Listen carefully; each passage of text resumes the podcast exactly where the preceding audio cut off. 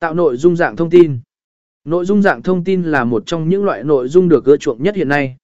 Nó bao gồm các bài viết hướng dẫn, bảng thông tin và infographic.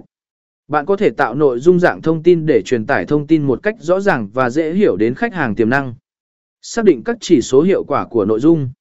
Cuối cùng, bạn cần xác định các chỉ số hiệu quả của nội dung của mình để đánh giá và cải thiện chất lượng nội dung.